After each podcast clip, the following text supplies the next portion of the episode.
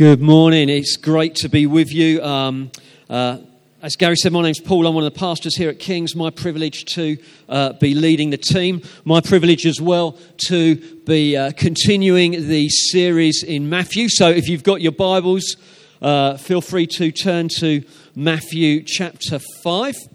Um, by way of a little bit of a reminder, we have got the church unity service here at 3 o'clock today.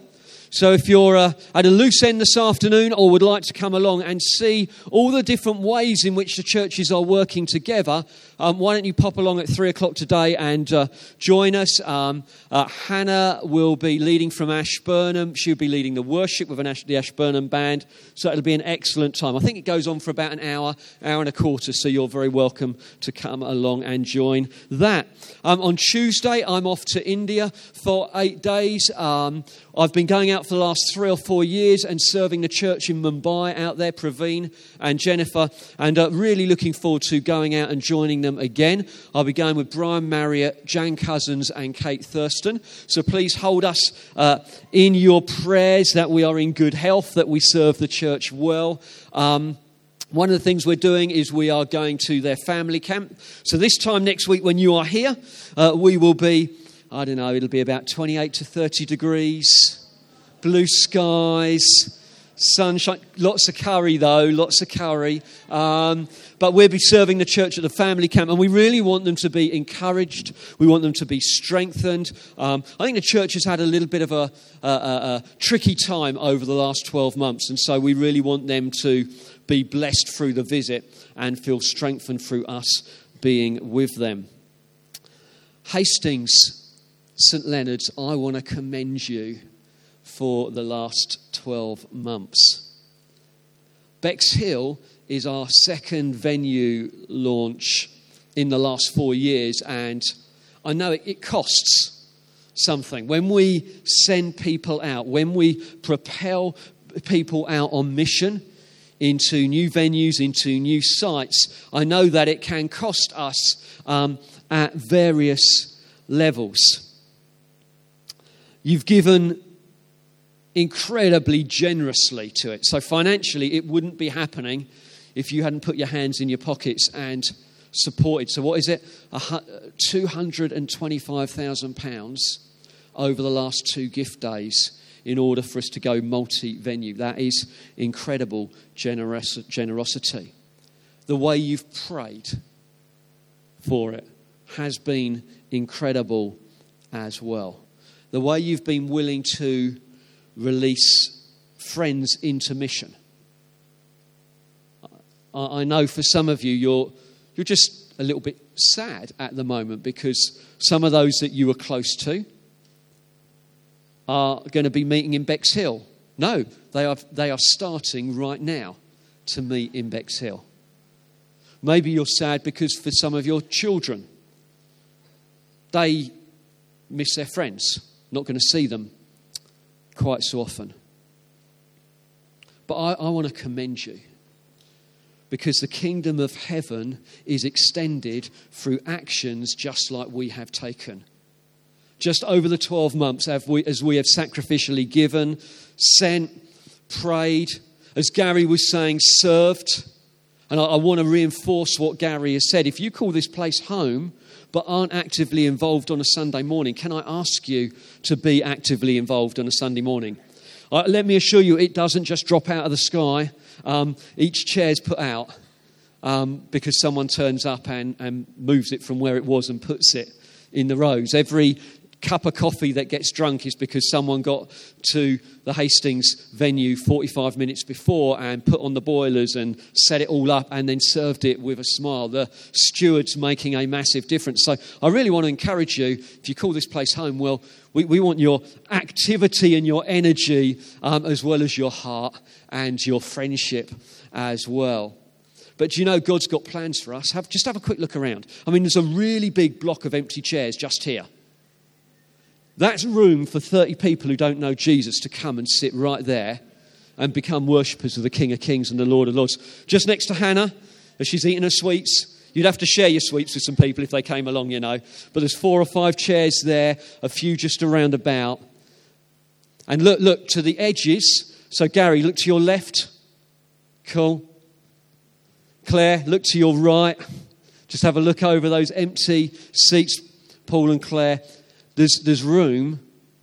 There is room for so many more people who don't yet know Jesus. You know, God, God hasn't forgotten Hastings. He's just thinned us out a little bit to give us more room to have a go and make a difference in the kingdom of heaven.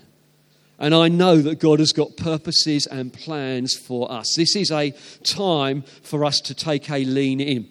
First practical thing I'm going to ask you to do next week is wherever you would normally sit, I want you to sit two rows further forward, okay? Now, if you're front row or second row, if you're front row or second row, you can stay where you are. But I want you to deliberately look to sit two rows further forward. So when I'm standing up at the front, I can look and the back two rows are empty. Okay? Because everyone has moved further forward. Is that all right? Just really helps with leadership, really helps if we've got people to the front. Do you agree with that? You happy to do that?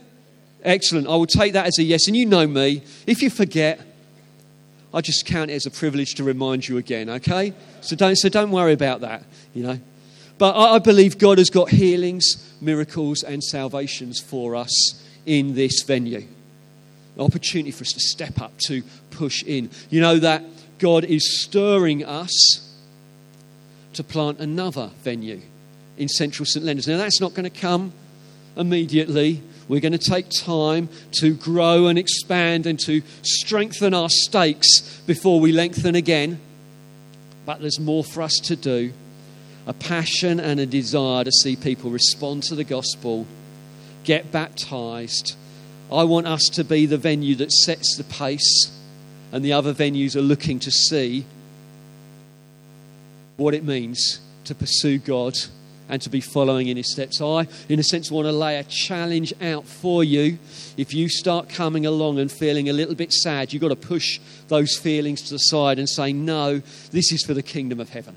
This is for the glory of God. This is opportunities to see lives changed, disciples made, the kingdom come. So, do I sort of, you know, I know you're just mulling it over what I'm saying at the moment. Do I have your agreement on that? Yeah? This is what we're about. Right, brilliant. I want you to turn to the person next to you. You're only going to have about 10, 15 seconds for this. I want you to pray a blessing on Bexhill. You, of your best prayer. They've now, they're just finishing their first worship song right now. Okay? So we want to pray. The second one is an absolute stonker.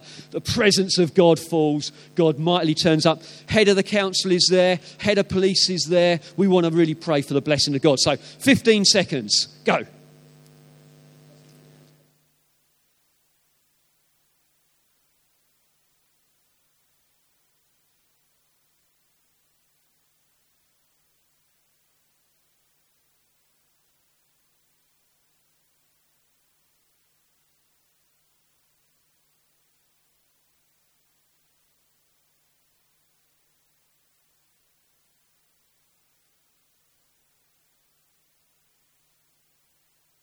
Outstanding. Well done. Well done for your prayers. That's absolutely brilliant. So, this morning we are going to be continuing our Matthew series, second half of Matthew chapter 5, and we are looking at the both complicated and magnificent subject, which is Jesus, the fulfillment of the law we're going to be looking at what Jesus came to do. I mean, in some ways, on a Sunday like this, what can be better than focusing on the purpose of Jesus, who he is, what he came to do, how magnificent he is? And in a sense, if we just put the title slide up, Jan, that would be absolutely great. The next one Jesus, the fulfillment of the law. No, no, no keep going.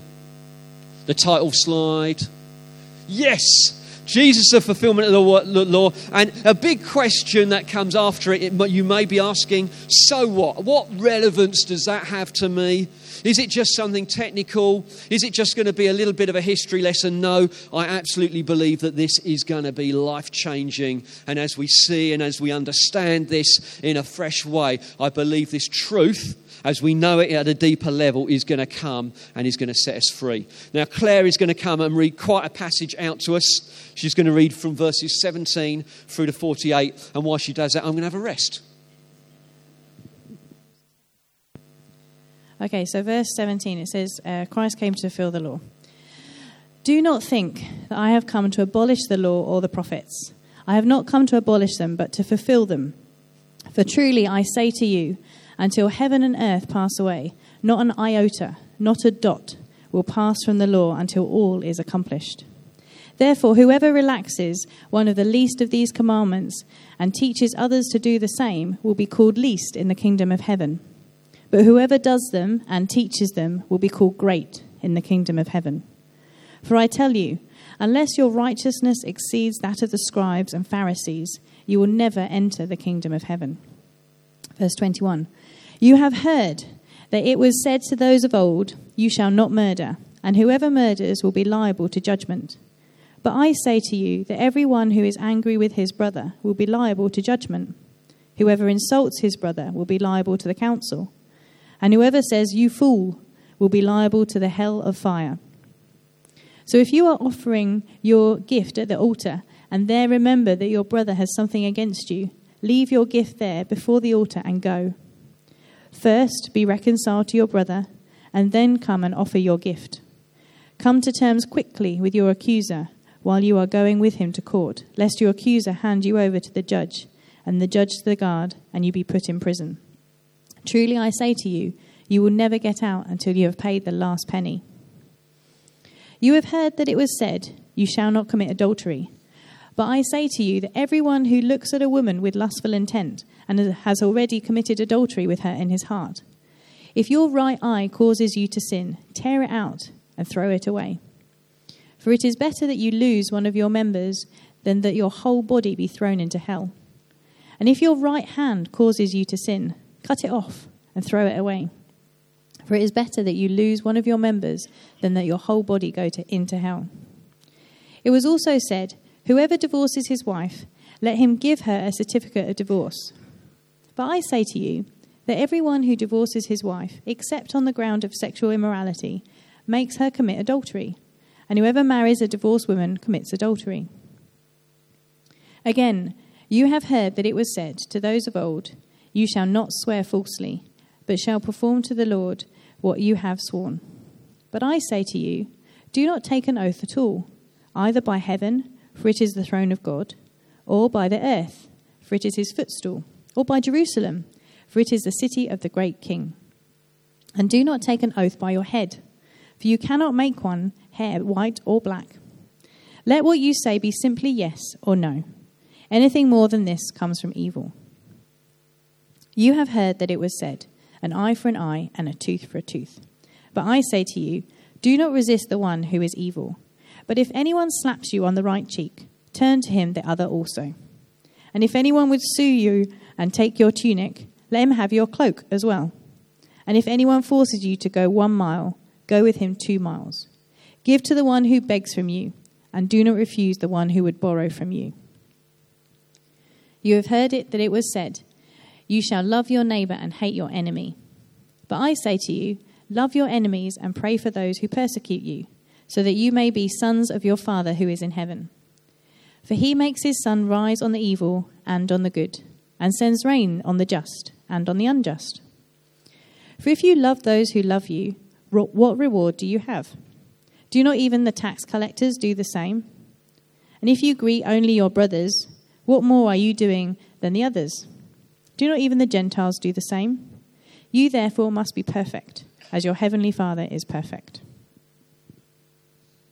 Thanks, Claire. What a challenging passage from the Bible. As we know, Matthew is an introduction to Jesus and it's an introduction to the kingdom of heaven. It's an introduction to the kingdom of God. And in so many ways, this is really, really exciting news. However, the problem is there is a snag with this wonderful, great news, and Claire read it out to us here because it says, For I tell you in verse 20, Matthew 5, verse 20, For I tell you, unless your righteousness exceeds that of the scribes and the Pharisees, you will never enter the kingdom of heaven. So, the fact that the kingdom of heaven has come, that Jesus ushered it in, that he has invited us to be part of it, is absolutely wonderful and it's exciting news. But for us to enter our righteousness, our right living before God, needs to exceed that of the scribes and the Pharisees. Now, the scribes were professional students and teachers of the law. That's what they did. They spent all their time trying to understand the Old Testament, the covenant promises, and put them into practice. The Pharisees were a lay movement. They weren't employed for it, but they were zealous to follow God's law. But Jesus says in Matthew 5, as he reinterprets, he redefines, he says, even they don't qualify for God's kingdom even though they give their whole lives to trying to live right, certainly externally anyway. And Jesus looks to redefine what does this right living look like. And he takes six um, areas that the Pharisees would have taught, six areas that the Pharisees would have looked to have lived to. And we find that Jesus explains them and then he raises the bar.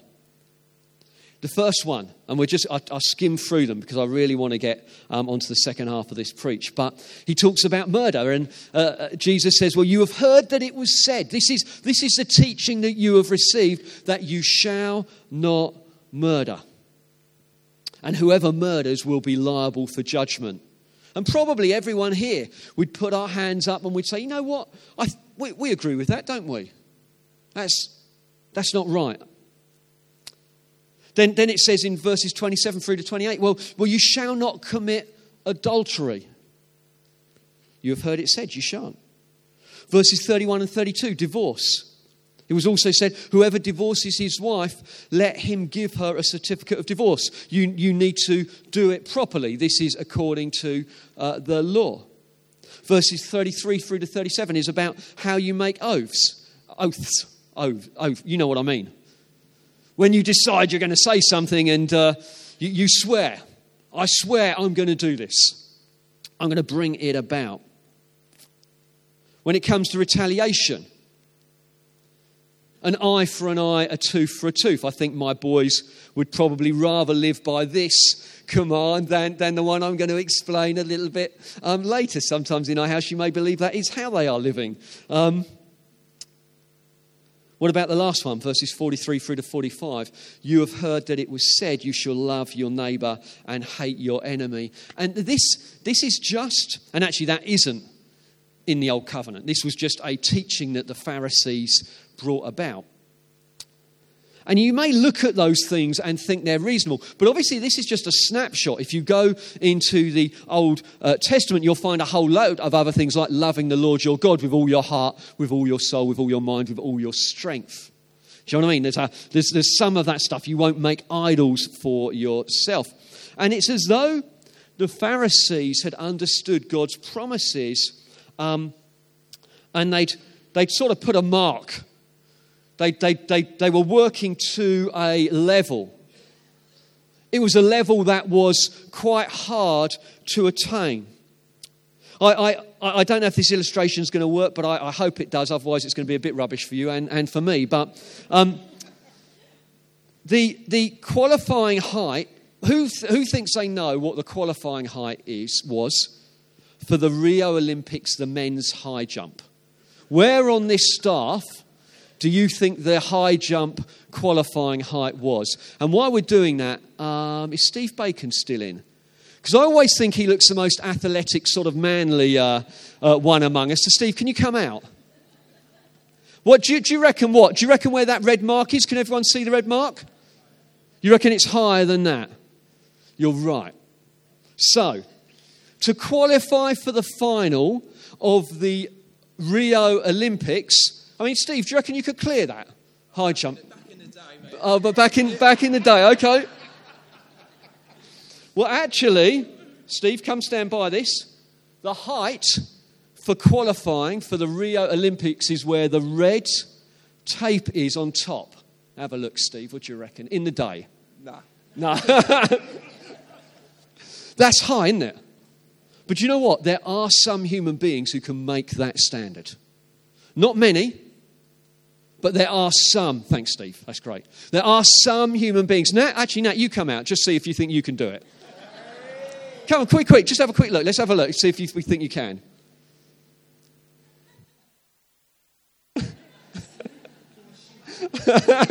you might be able to do it, mightn't you, Nat? Sorry, I, I get. Fortunately, I'm going off to Bexhill after this, so you can't tell me off after the meeting. But, but, but maybe some, maybe some can clear that height, and probably there's a dozen men, maybe 20 men in the world that can clear that height. The law's a little bit like that.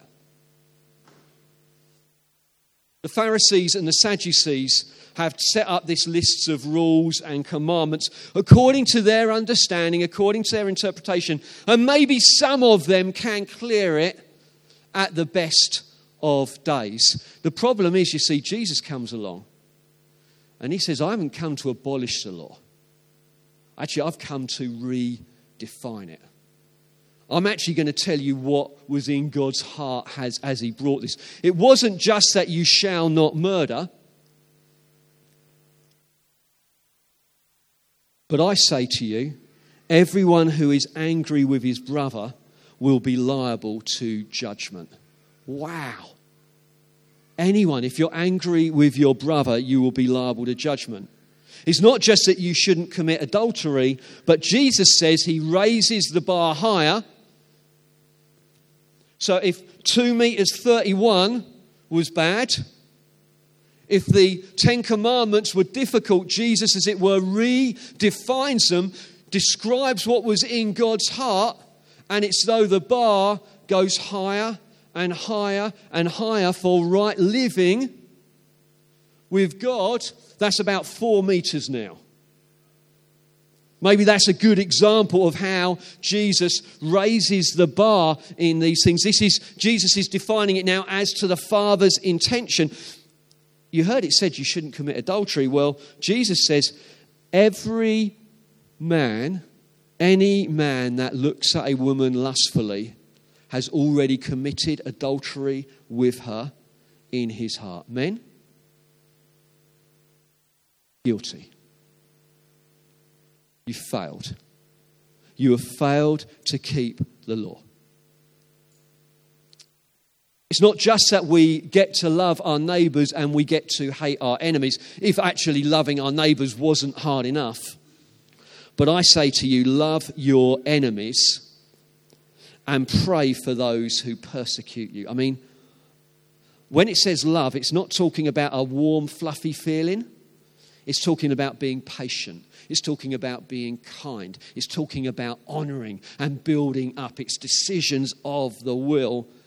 I mean, I don't know you that well, some of you, many of you, but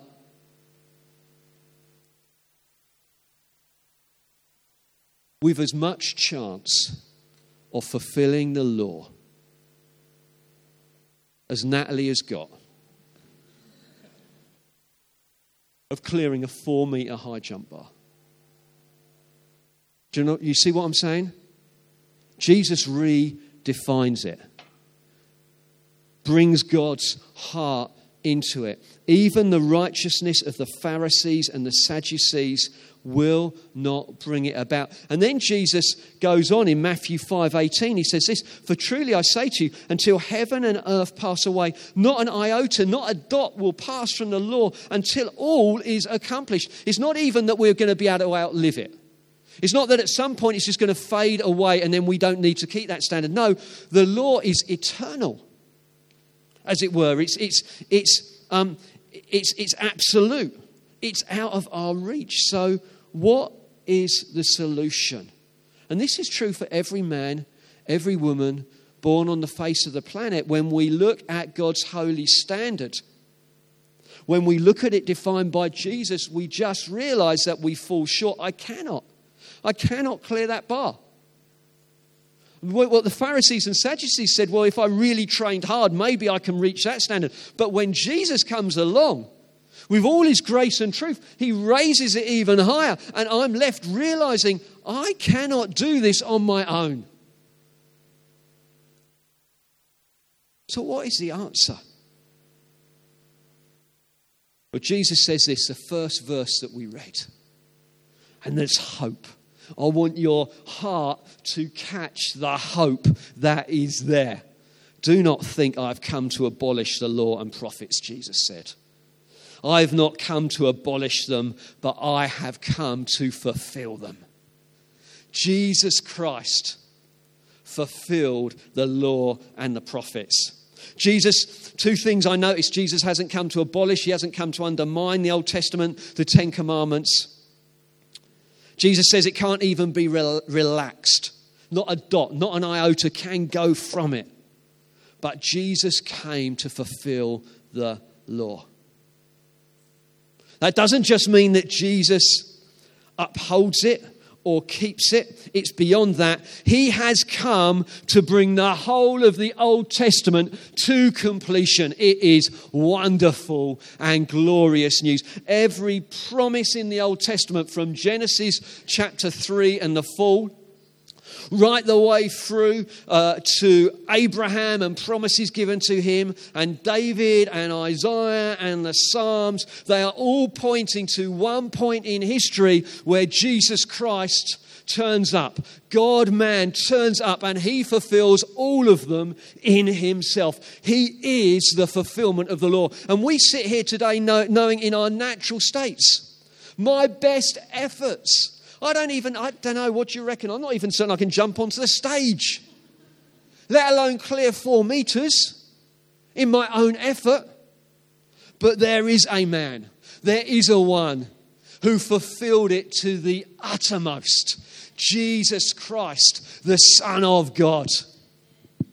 He is the fulfillment of the law. He was born under it, born of a woman. He totally kept every single bit of it throughout his earthly life. Three decades plus, he kept every bit. Not once was he angry with his brother. Like I say, living in a household with four boys, that is a absolute miracle. Not once as a child, as a teenager, as an adult, total faith filled obedience to his Father in heaven, he fulfilled it all.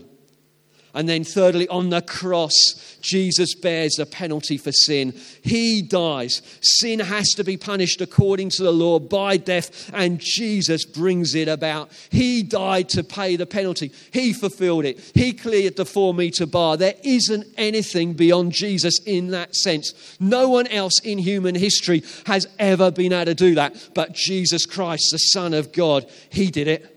He did it. And you may be wondering as you're sat there, well, that's a lovely history lesson, but what difference does that make to me? Well, it says later in the Bible, when commentating on Jesus, the fulfillment of the law, and the impact it has on us, it says in Galatians 4, verses 4 to 7, which is not the verses, Jan, that you have got there, so you just have to listen carefully to me. But when the fullness of time had come, God sent forth his Son born of woman, born under the law, to redeem those who were under the law, that we might receive adoption as sons. And because we are sons, God has sent the Spirit of His Son into our hearts, crying, Abba, Father. So you're no longer a slave to the law, but you are a son. And if a son, then an heir through God. Jesus didn't come to fulfill the law for His own benefit, but for us. That, that revelation of God and His holiness and who He is, Jesus came to fulfill that for us because we couldn't do it. We're marred by sin. We've been broken down by, I cannot live in an acceptable way before God. But Jesus did it for me.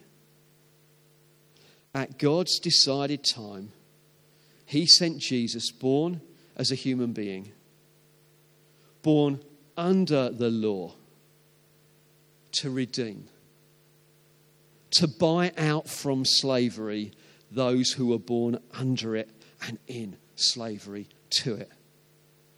And when you became a Christian, that is what happened to you. You realized that you were broken down by sin. You realize that you could not live up to God's holy, perfect standard.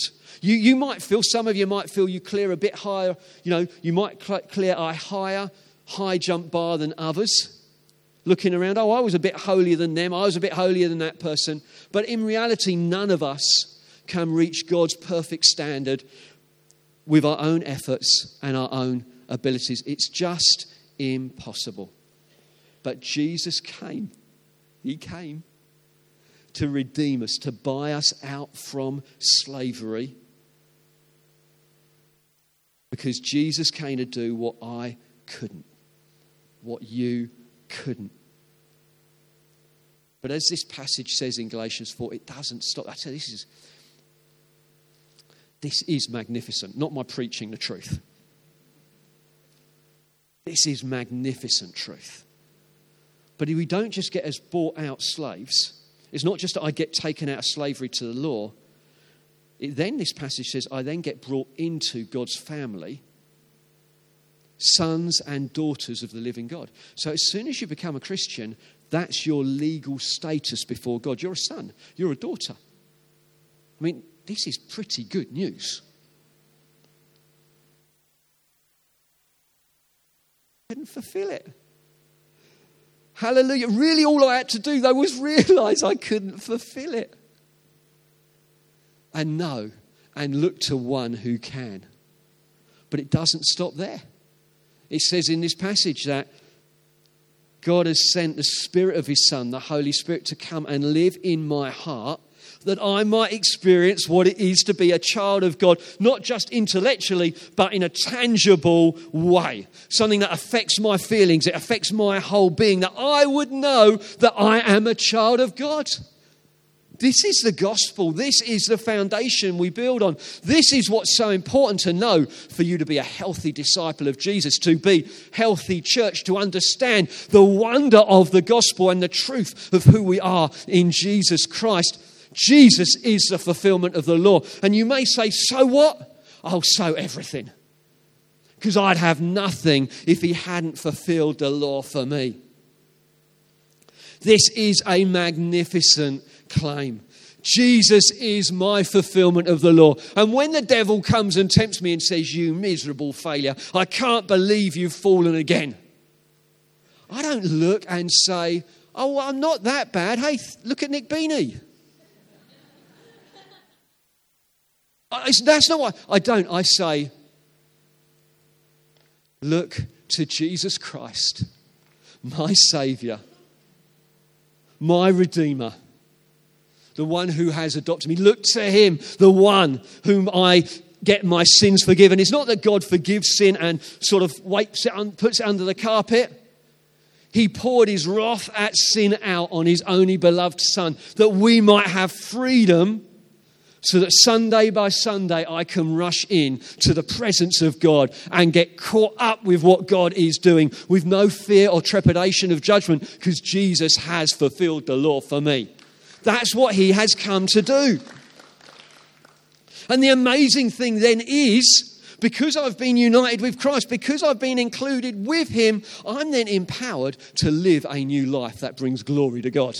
In actual fact, the very person who was unable to meet that standard because I'm full of the Holy Spirit, because I've been united with Jesus Christ, I've been given a new power, a new unction to live in a holy way with God. A Christian life is a righteous life. It is a life where we live out the goodness of God and we demonstrate His grace and goodness in our lives. That is what it is about. Church, this is who we are. And I would, I would say to you, we need to pickle ourselves in the wonder of the gospel and what Jesus has done for us. Because as we know, as I know that I know that I know that I am loved, that I am forgiven, that I am redeemed, that I have been redeemed out from under the law, that I might live for God. You know what? As I know this stuff greater and greater, I live differently. I make different choices. I find a power to live in a way that pleases my Savior. And that's what it's about. Men, not only don't commit adultery, but don't lust after women that aren't your wife, that isn't that your wives. Oh dear. isn't your wife. Holy Spirit lives in you to empower you to live a different way.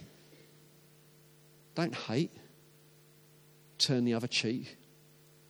Let your yes be yes, your no be no. That's being salt and light. That's demonstrating the gospel to those around us. That's what it's all about. We're a church on the move. We're a church that's bringing the kingdom. We're a church that's growing in health. Jesus Christ, my fulfillment of the law. Why don't we stand? If I can ask the band to come back up, please.